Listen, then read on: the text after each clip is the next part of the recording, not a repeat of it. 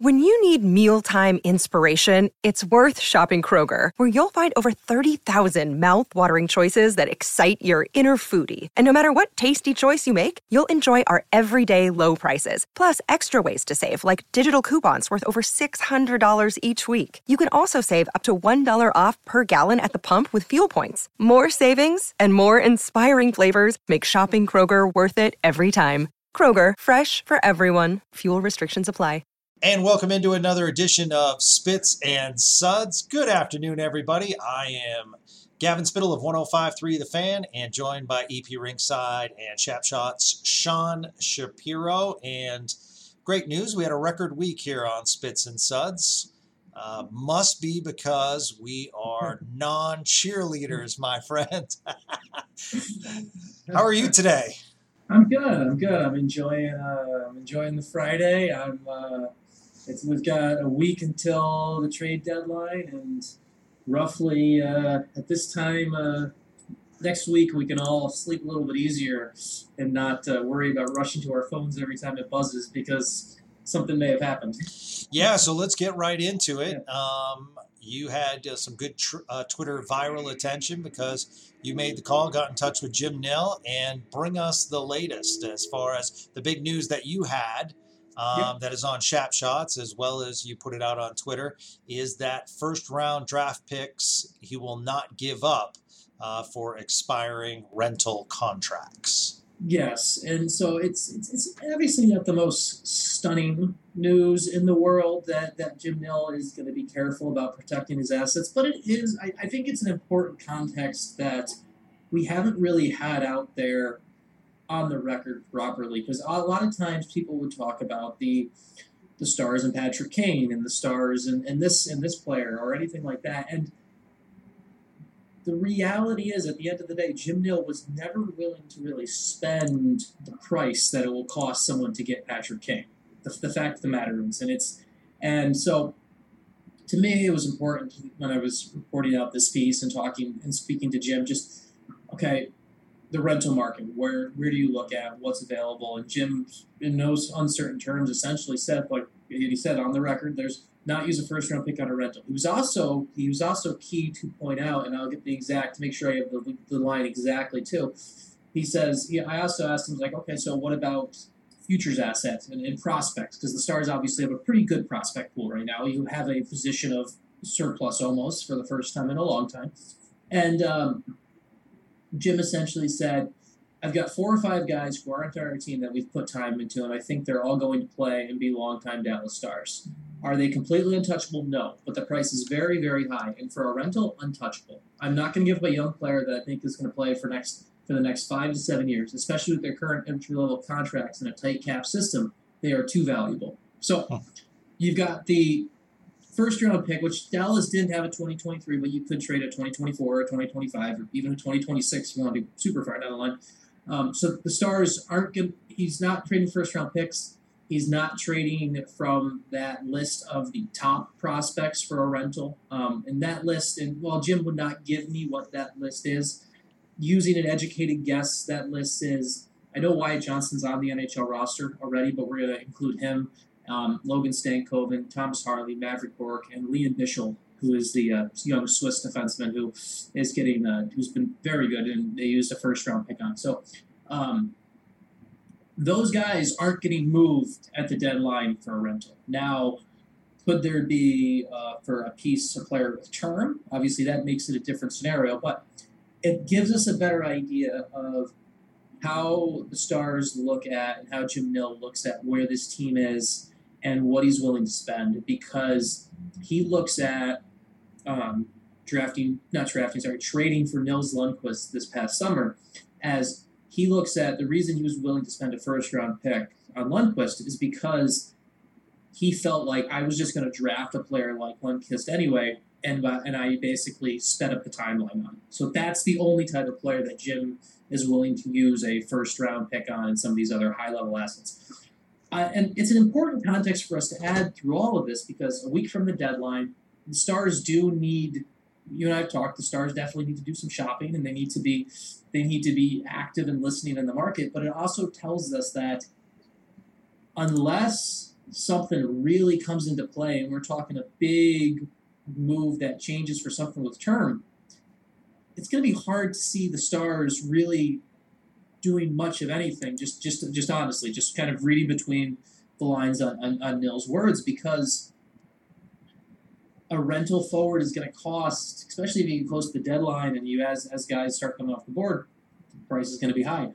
A a defenseman is going to be pulling off the trade for the defenseman with term is going to be interesting, but I don't know if the Stars are going to be have the appetite for that now because Jim also talked a little bit about setting stuff up for the summer. So it's it's an interesting space, and it just gives us a much better idea for what the Stars should do. And I wanted to throw this back to you, Gavin, because I see I, I, put the story out, and I see some people tweet and tweeting and things like that, and I see some people who got incredibly um, disappointed, or and I and fan is short for fanatic, so I, I love that, and I, I I love the passion on it and everything like that. But it was I want to throw it to you, Gavin, to just kind of tee up the fact where people are like, well, why why wouldn't they want Patrick Kane? Why wouldn't why wouldn't they be willing to pay the price for Patrick Kane? And I know that's a very and it's obviously fresh in people's mind of what Patrick Kane yeah. can do after what happened the other night. I want to throw it back to you on when you look at this balance of avoiding the down cycle, avoiding and, and, and finding the right fit. And I just wanted to throw it to you to kind of take us from there on. When it comes to Kane, when it comes to a piece like that, where's the line? So that's very interesting. I tweeted the other day during the game that I feel as though Patrick Kane is a great piece that would improve. I just I don't think that necessarily guarantees a cup run though. With the way they're playing, I feel as though due to the recent woes, and I know it can turn around at any time, but I'm seeing multiple places that need to be filled. So for that, I'm not saying they're not a cup contender. What I am saying is is that I think it's going to take multiple chips and one chip and mortgaging your future, um, I think would make Stars fans happy on the short term. However, long term, I think I just know that there's enough hype and you watch enough tape on these guys. Granted, it's not guaranteed, but I mean, we're looking at a really good piece in Stankoven. Mavrik Bourque has shown tremendous improvement this year at Texas, especially in the back half. Um, we desperately need a large defenseman who can handle the puck, and Bichsel handle. You know, that's that's yeah. him. So I know all these pieces are young. I'm not saying they're going to all work out, but personally, I'm at the point where, for the first time in a while, maybe I guess maybe since Robertson Oettinger, you knew these were strong pieces. Yeah. And if we look back, there was sentiment among Stars fans at the time that to make moves. Remember, Jim Nill wasn't making moves at that time, and a lot of people were like, Jim Nill likes this team. Well, he probably did like the pro team, but at the same time, he didn't want to give up those pieces. Imagine the frustration of Stars fans if we had given up uh, a, a, Robertson or an Oettinger. And people can say, well, you know, I mean, obviously new. Well, Vegas didn't know Nick Suzuki. You know, I mean, if they had to take Nick Suzuki back, they certainly would. And that's where you have to be careful because Vegas is one of those teams you and I have talked about that they're all in. And when you're all in, that's awesome for the fan base. But long term, I'm not sure it's the play. So that kind of got me thinking, and I was like, Sean's right. Jacob Chychrun is the piece. And why he's the piece is he improves the team immediately. I think the other night, we clearly saw that this team needs a quarterback. That's not a knock against Miro Heiskanen, but we have to be realistic that he has not, uh, in my opinion, filled that void of John Klingberg. He fills it in other ways. He's a tremendous defenseman, but I think we need, you know, a top tier defenseman where he comes on the ice in the power play, and you know he's not only the quarterback but he's a threat at the blue line. And so with two years left, uh, you know that is great, and at only 4.5 million, that's even better. So I really like what you're saying about Chychrun. I think in the case of Van Riemsdyk for Philadelphia, you're right. The asking price will probably be higher more than the value, but maybe you throw a future second and third, and maybe they bite at the last second if no one's taking them. But you know, it's come down to I I don't know unless Jim Nill makes the Chychrun splash if he can please Stars fans because you, I mean we we saw we've seen it in the past you know in the past few weeks with the haul that these teams are getting um, for these pieces. And I wanted to ask you yesterday because the Bruins made a big splash Yeah. and they gave up some good assets. So, you know, they're all in, and rightfully so with an aging Bergeron and an aging Marchand and an aging Coyle, et cetera, et cetera. Um, so I just think, you know, this team has a big future ahead, and that's why I'm kind of like, I got to go with Nill on this. Stay the course. And if you can pick up a, a piece or two, great, but don't mortgage your future. Yeah, the one that would be interesting to me, and I think from a forward perspective, and it's not just because of his recent. I mean, obviously he and Patrick Kane combined to kill the Stars on Wednesday night, but I would be curious to see um, where the market falls on a Max Domi when you when you're talking Yeah. about, when you're when you're talking about a rental space. And I, I, I, don't think Max Domi is going to net a first round pick or a top prospect, but I think it's something where he's also someone to me where I look at Domi and I know he's, I think he's 27. I think He is he's 27. I looked Yeah, it up the so, other night. So, so he's someone who I would be curious about. Is that the space where you could look at from a rental perspective of second, third round range, maybe a B list prospect, but someone who, frankly, you could resign. Someone Yeah. who is at 27, he's not the the thing. The interesting, like the thing about Patrick Kane is, this doesn't usually happen in hockey, but with Patrick Kane, I could actually see it happening where a guy goes somewhere and then actually goes back somewhere. It very rarely happens in the NHL where but Patrick Kane has talked a lot about how he's going to pick his pick his destination, really loves his family life in Chicago and everything like that. Like Patrick Kane, I think is the purest of pure rentals for whatever team it is. He's going to it would not surprise me if he ends back up in Chicago just because of that. So I would be interested in Domi. Like I've, I've, I've, I've spoken my piece on Chychrun. I think he would be such an asset to this team to add a place either whether it's either with Heiskanen or on a second pair where you have them going over the boards for each other. Like I think it would be such a great fit. And I, I was laughing at something the other day because I've, I've seen some or today even I saw a couple people on Twitter who were like, "Well, who do you take out of the lineup?" We- Like that's a problem. Like this is a problem that's wonderful to have. Yeah. You for Jacob Chychrun, and you're and all of a sudden you're worried about who to take out of the lineup. I'm thrilled with that. Right. Like I don't really like. This is a guy who I think Colin Miller has been for what he's done. He's been great. He's Yep. completely outperformed his station, and that's great. But if you're telling me I can either have Jacob Chychrun or Colin Miller playing with Miro or in the top four, it's a no-brainer. For like the key is to put the best team on the ice. The key is to the key is to make all of that fit, and then you figure it out. And then you figure out the, the fallout if you have to. But this team, I I look at it that way. You, there are some steps this team needs to take. I think there is a space. There's a player out there in Chychrun who you can add right away, who can help take those steps. And I think you have to remember it's okay to be part of a. The Stars are in kind of a nice window part where you can look to try to win this year because you're in the West. The Stars still have a chance. Like that's, Yeah. that's the thing where it's like I think pe- like people are like like ah this team has no chance. If this team was in the East, you'd be like okay you know what are the are you going to be able to beat Carolina, Boston, and Tampa three series in a row? I don't think so, but you don't have to beat those team three. All the Stars have to do is they have to emerge from a wide open Western Conference, and then you have to win four games out of seven against the Eastern team. The Stars can do that. The Yeah. Stars can win the Stanley Cup because they are in the West. So if you're Dallas and if you're Jim Nill, you have that chance to win a cup this year. You do.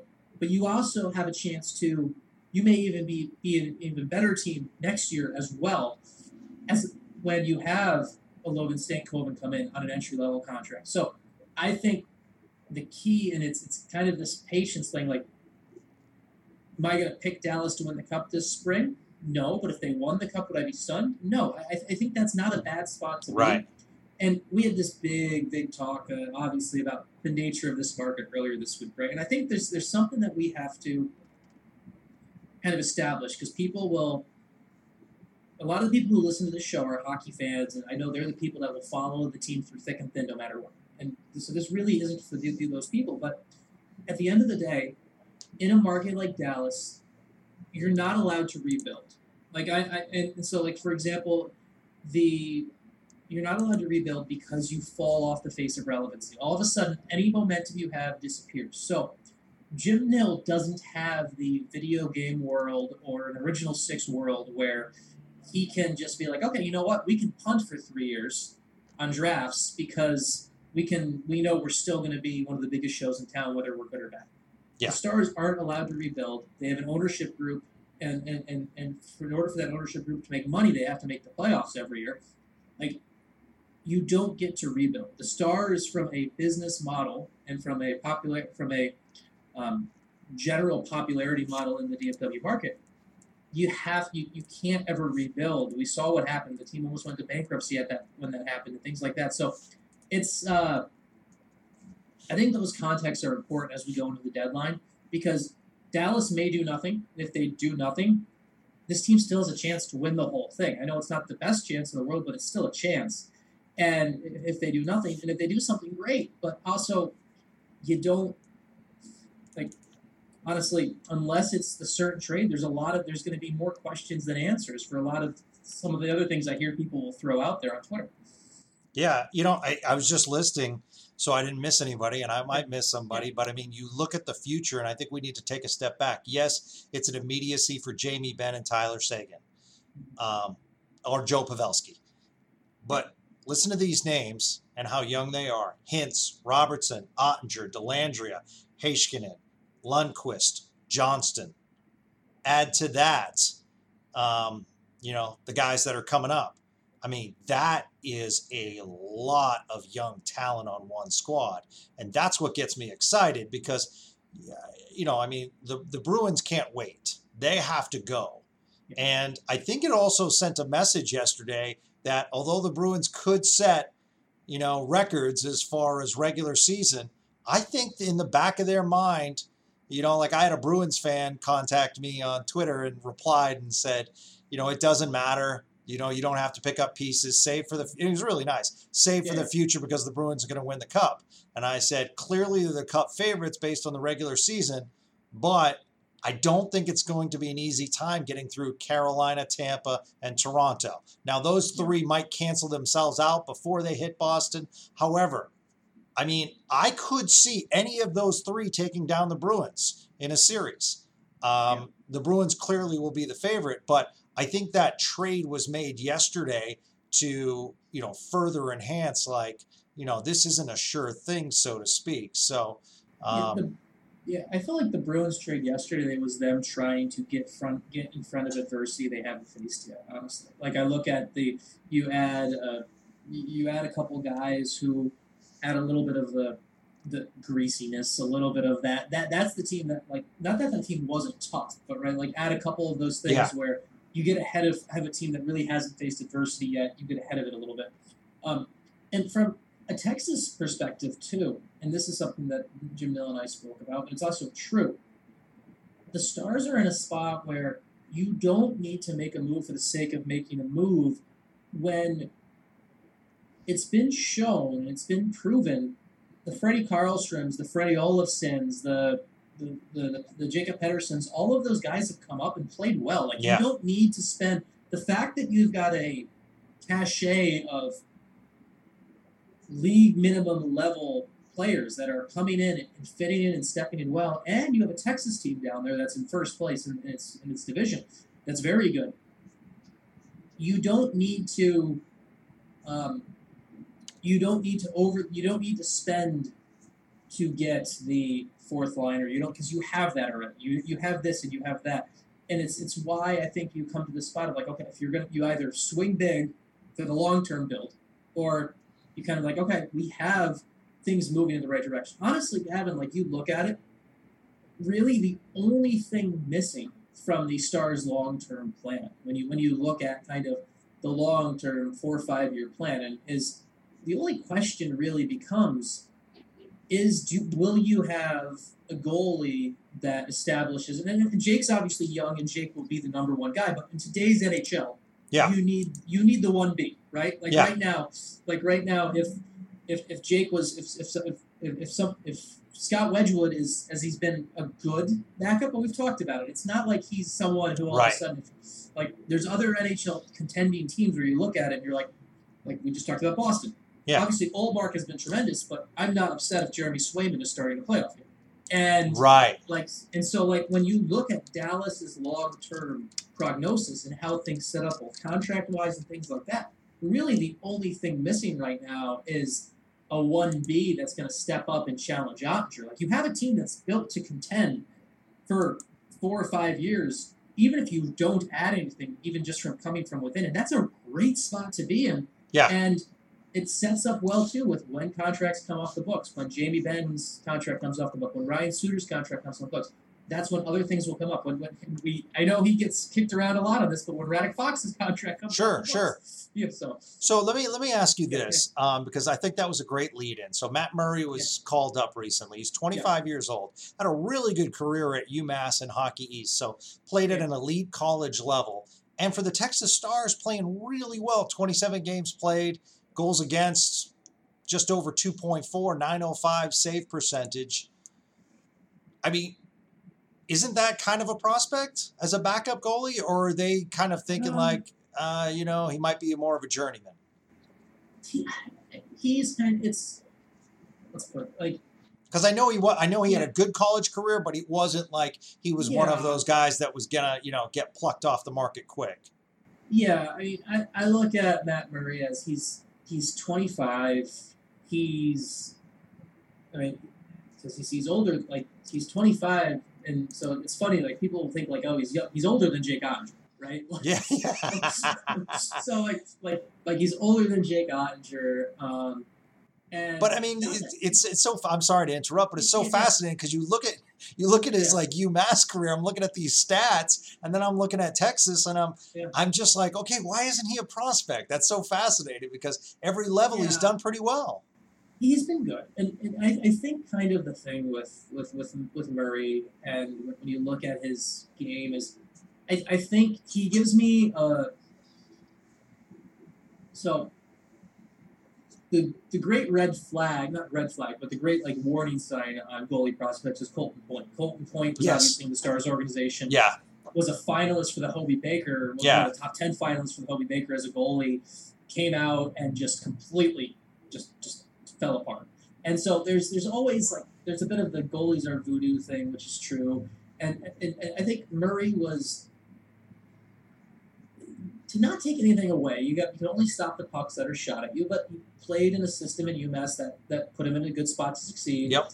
And there's he's kind of one of the, he's kind of one of those guys that I personally get the read on and talk to some other people about him in general where he feels more and more like, like that like he feels like a Scott Wedgewood. And it's not and it's nothing against a Scott Wedgewood. It's nothing against that guy, but it's something where it's like that guy is never it's it's always gonna be kind of the he's the NHL replacement level, if that makes sense. Where it's it's the guy who is he's he'll be competent. He could be he's in, in, a, in a really good organization. He's probably your number three. Is probably the long term prognostic. But in general, he is. It's it's he had and he did have a really good like finish down the stretch with Texas Yeah. last year. Um, but in, in general, it's it's something where it's like ah, it's it's hard to put more into his play um, right now for me. Just Okay. from a from a combination of a sample. Texas is obviously a loaded team too, um, and it's it, so that that doesn't help as well. Um, I still like I have Remy Poirier. I think has been very good. Actually, he's been. I really like that. Um, I want to pull up Remy's stats right here from Idaho because he's been he's he's been called up. He's played a couple games in Texas and.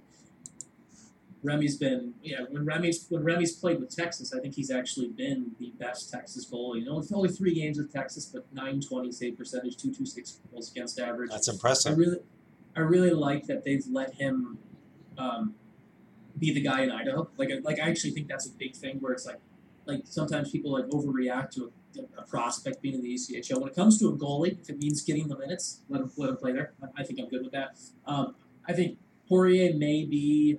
He, he was a, he's a, he was like a flyer pick. I mean, sixth round sixth round pick. He took a flyer on him in 2020. I think he's a guy who you could look at as hopefully he develops to that. But I, I really long term I want a goalie to develop and push on. Yeah, I get know, it. And Jake is always going to push himself. That's that's part of his personality. That's part of his mentality.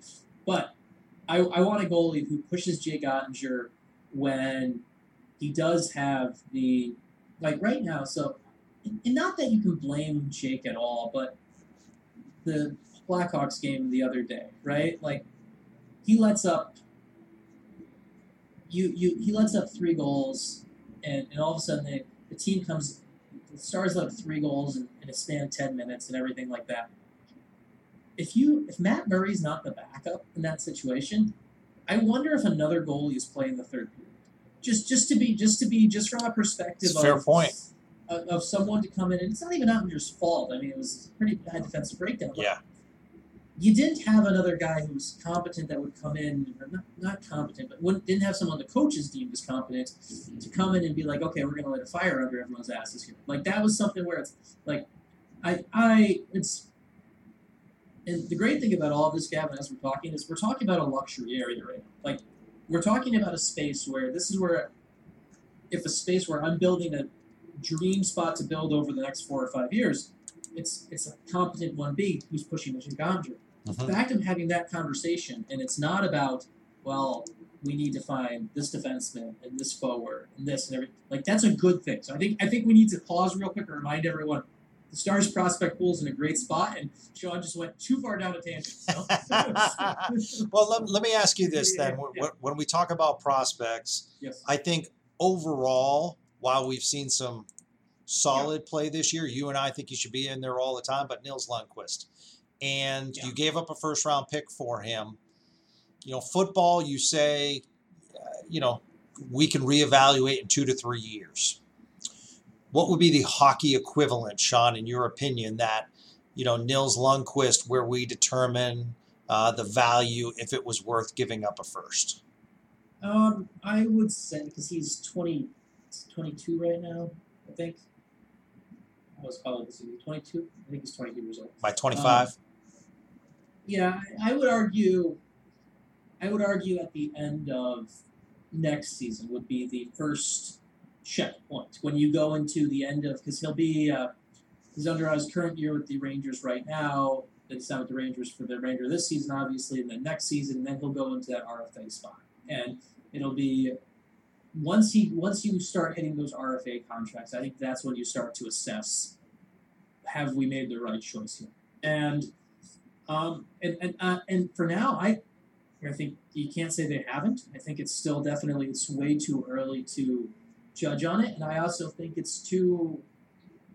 And I think it's it's okay to it's okay for Lundkvist to be. Like he should play more, but it's also not the end of the world when he's out of the lineup. I don't think he should ever sit for more than a game. But but like the fact of the matter is, I think there's still definitely time, and I would. Uh, yeah, t- to me, the big thing will be what happens. What are we looking at after next season? Because he should come into next season as a 82 game a year player, assuming he's healthy. He should be someone who has the coach's trust. He should have all of that. How does he really look year two, and where does it go from there? And that's when I think you start to really assess.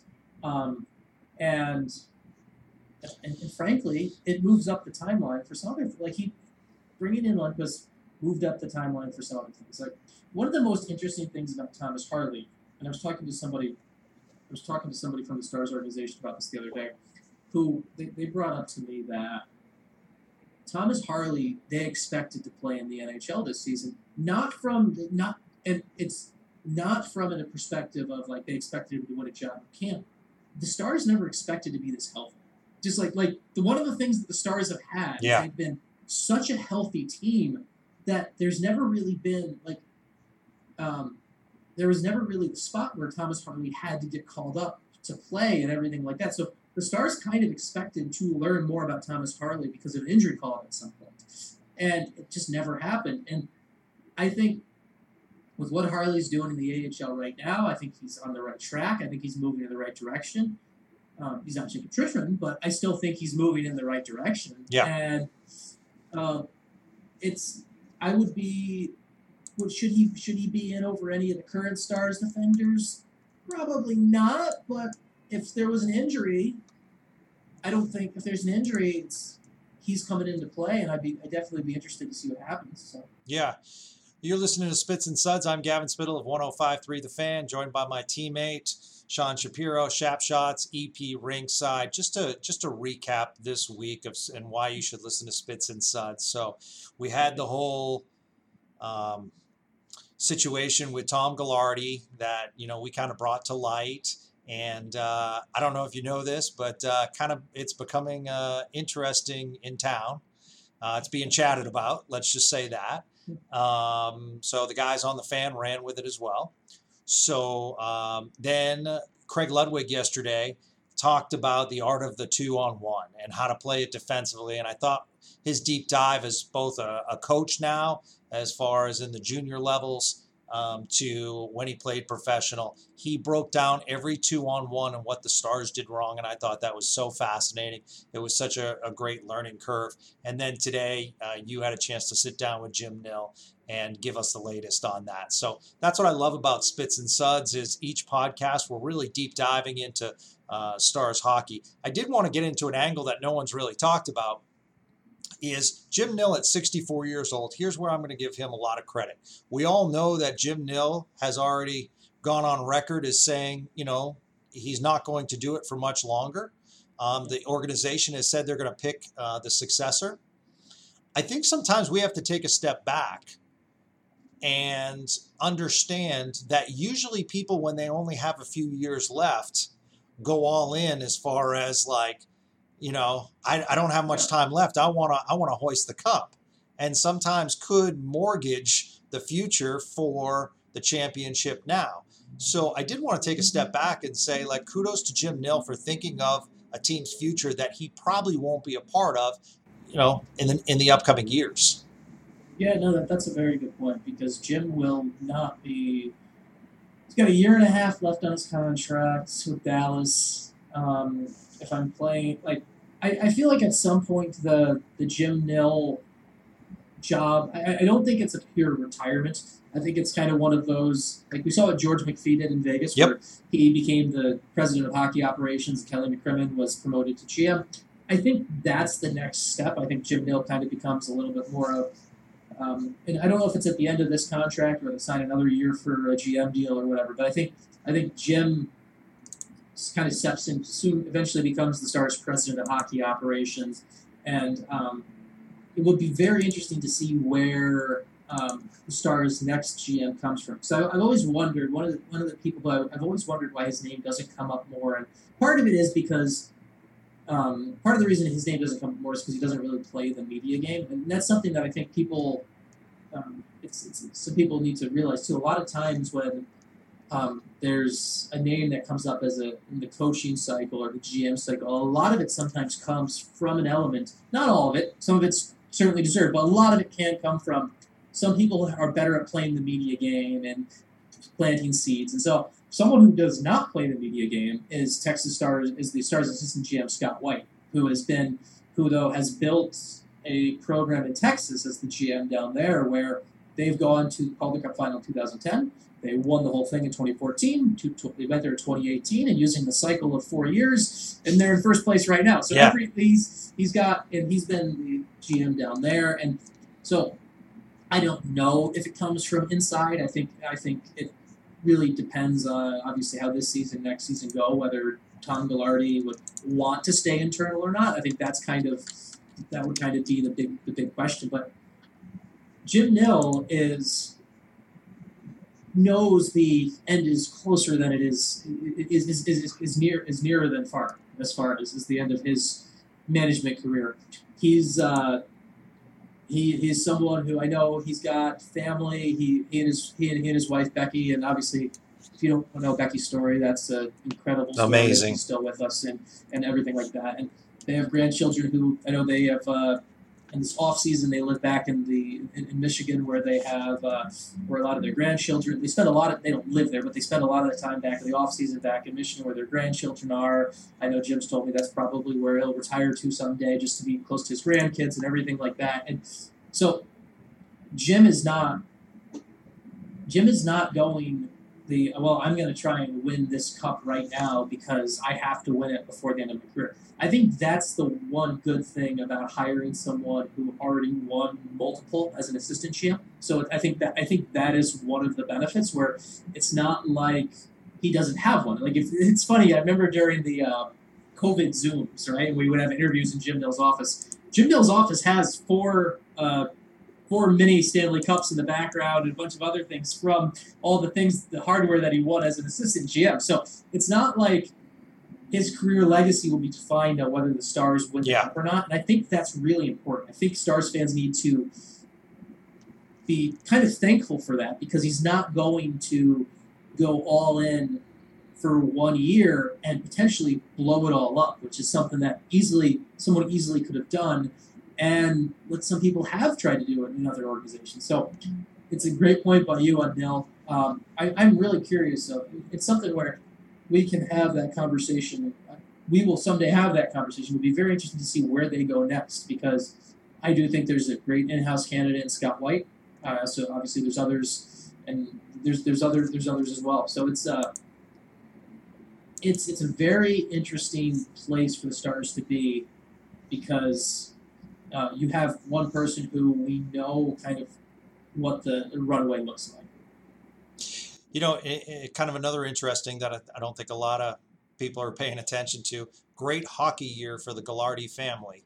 Um, the Kamloops Blazers are on fire in the in juniors, and so they'll have a good gate in playoffs. Texas Stars are heading to the playoffs, as we know, and the Dallas Stars, um, you know, we know what they're doing. So all three levels of Gaglardi are doing well. Well, and, and the other thing too, I was talking to someone the other day. I was talking to uh, good. If, if you wanted a source for covering the Texas Stars on a daily basis, check out 100 Degree Hockey. Yep. Good friend of mine, Stephen Meserve, runs that site down there.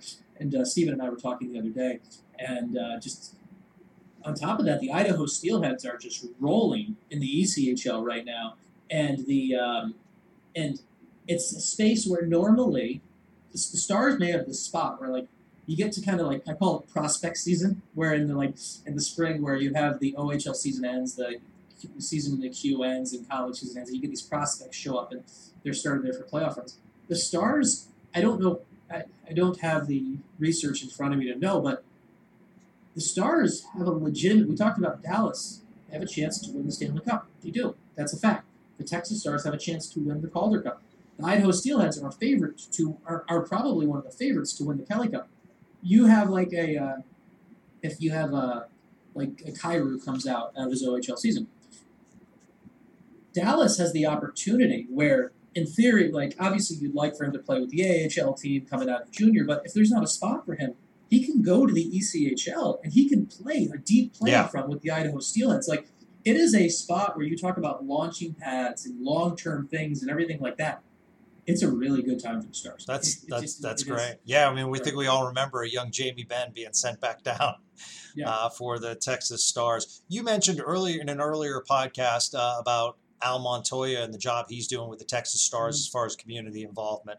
Huge stick tap to the Stars organization.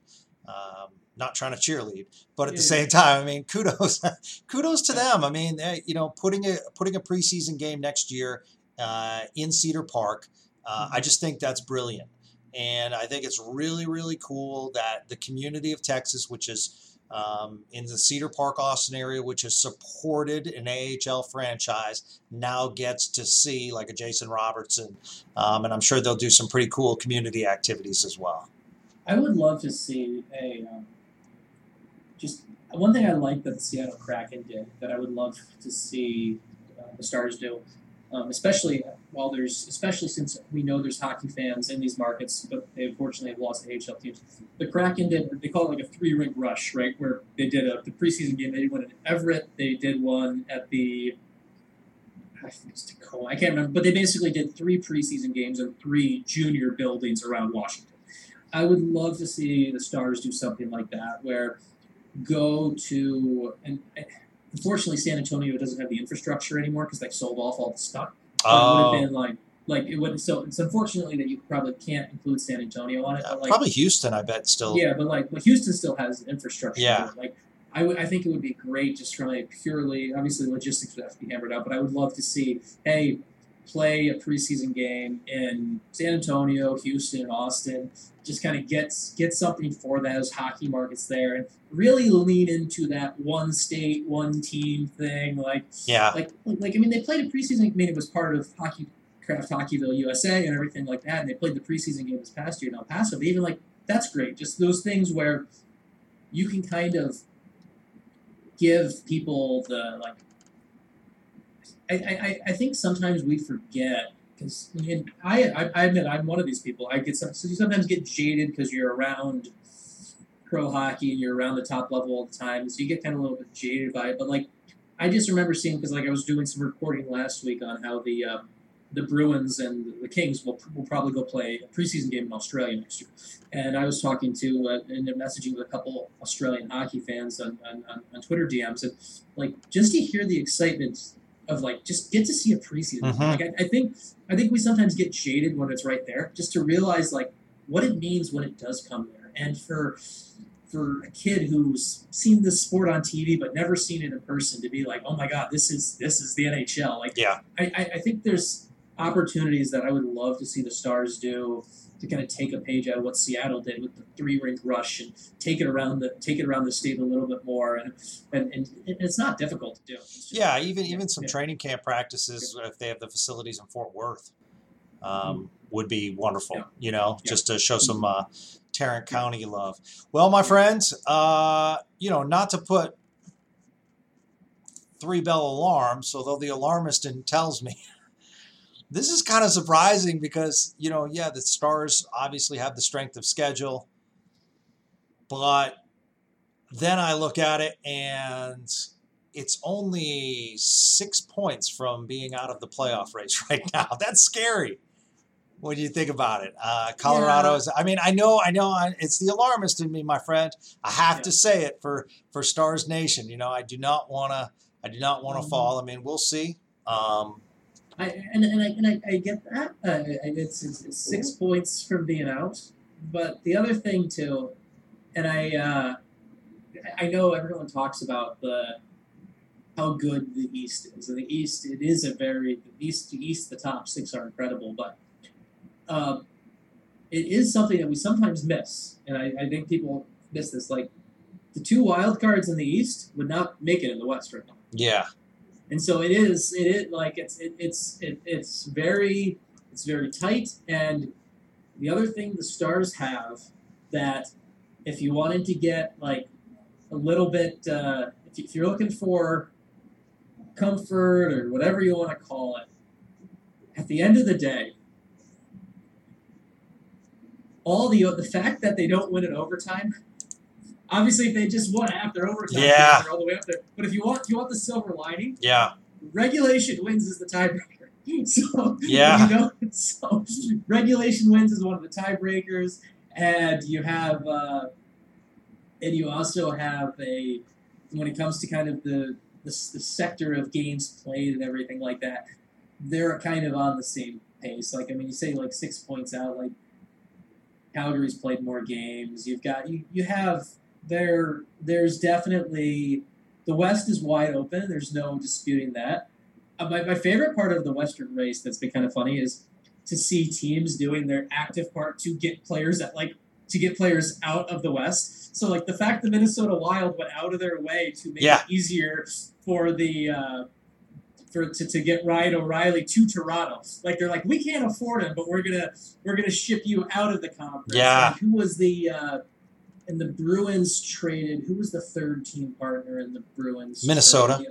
Yeah, but Minnesota again. Yes, Minnesota is like okay. We're gonna we want to make sure Demetrio. We want to make sure those assets stay in the East. We'll, we'll pay to and so Yeah. the fact like it's the, the the Western race where it's like okay everyone knows that it's it's wide open but not and, but that's that's also the other reason when I talk about Chick Chychrun like okay you know what you bring a guy in like that that can be a big that can be a big piece that can be a big buzz Um, Patrick Kane is going to go east. It looks like it looks like he's going to go to the Rangers. Yeah. Um, it looks like that's another big piece going over there, um, and it's it's going to be. I mean, the playoffs this year are going to be wild to see because it's going to be like Wild. we're, it's gonna we're gonna have you're gonna have an Eastern Conference race where you're gonna be it's gonna be just like the superlatives about each team are just gonna be off the charts. It'll be like, well, here's the Boston Bruins that have a historical 135 point season versus the Carolina Hurricanes who have the sixth best record in NHL history. Like you're gonna you could see those two teams in the Eastern Conference final, and it's gonna be a war. Yeah. And someone's gonna come out of the West a little bit less scathed. Right. Right. No, yeah, you're absolutely right. So tomorrow night is a fascinating test. Um, Vegas six one and three in their last Yep. ten, and Vegas for a couple of reasons um, has to get on their horse as well. Edmonton is on fire right now, Yeah. so um, you know that it's going to be an interesting test for the Stars tomorrow night. Hopefully they can get it back together. So when we talk on uh, Monday, we can talk about a big win in Vegas. But uh, thanks for the deep dive on Jim Nill. Uh, appreciate it. Thanks for a great week and a lot of insights this week on uh, Spits and Suds, my friend. So have a good weekend. And uh, for those of you listening, thanks for all your support. Thanks for your retweets, your downloads, your likes. Let's keep it up. Let's keep it going so that we can say that we have some great contact uh, content here in DFW. My friend, have a good weekend. You too. Looking forward to it. It'll be uh, it'll be a good one. It's always good to see two divisional leaders meet and Yeah. kind of down the stretch. So it'll be fun tomorrow night. Yeah, absolutely. And I expect a Saturday night game in Vegas. There'll be some good Dallas fans there too. Probably flew out for the weekend, so that'll be a lot of fun. So thanks for listening to Spits and Suds, everybody. Have a great weekend.